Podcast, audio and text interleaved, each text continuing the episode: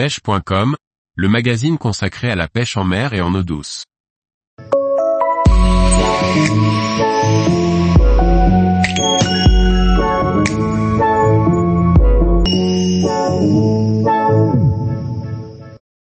Comment transporter son kayak sur une galerie en toute sécurité? Par Paul Duval. Transporter son kayak sans souci est une question que l'on ne se pose pas vraiment à l'achat de son flotteur. C'est pourtant un paramètre à ne pas négliger pour éviter une galère.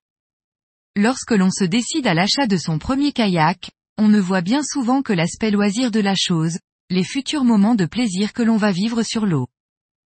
Mais avant cela, ce fameux kayak, il va falloir le transporter en sécurité jusqu'à la mise à l'eau sur le toit de la voiture puis de la voiture jusqu'au bord, et cela, sans abîmer notre flotteur, notre véhicule et aussi notre dos.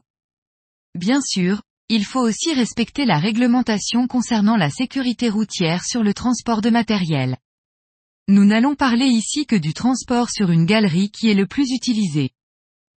Les objets transportés sur une galerie ne doivent pas dépasser la largeur hors tout du véhicule, à l'avant ça ne doit pas dépasser le pare-choc avant et sur l'arrière, on a droit à un dépassement d'un mètre maximum. Il faut aussi respecter la charge maxi autorisée suivant le véhicule et le type de galerie.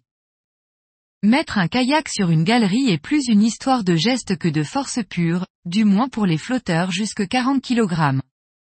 Pour les plus lourds, il existe des systèmes d'aide et des astuces pour les monter sans se détruire le dos.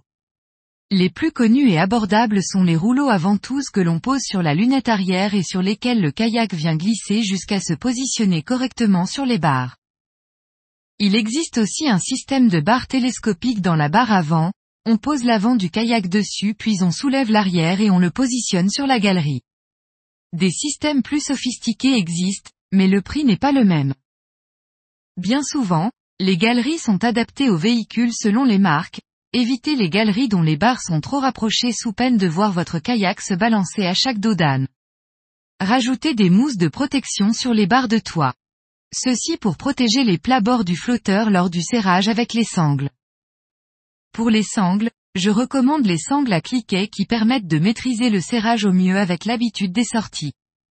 Deux sangles suffisent, elles vont faire le tour des barres puis passer dans les autovideurs, puis au-dessus du flotteur.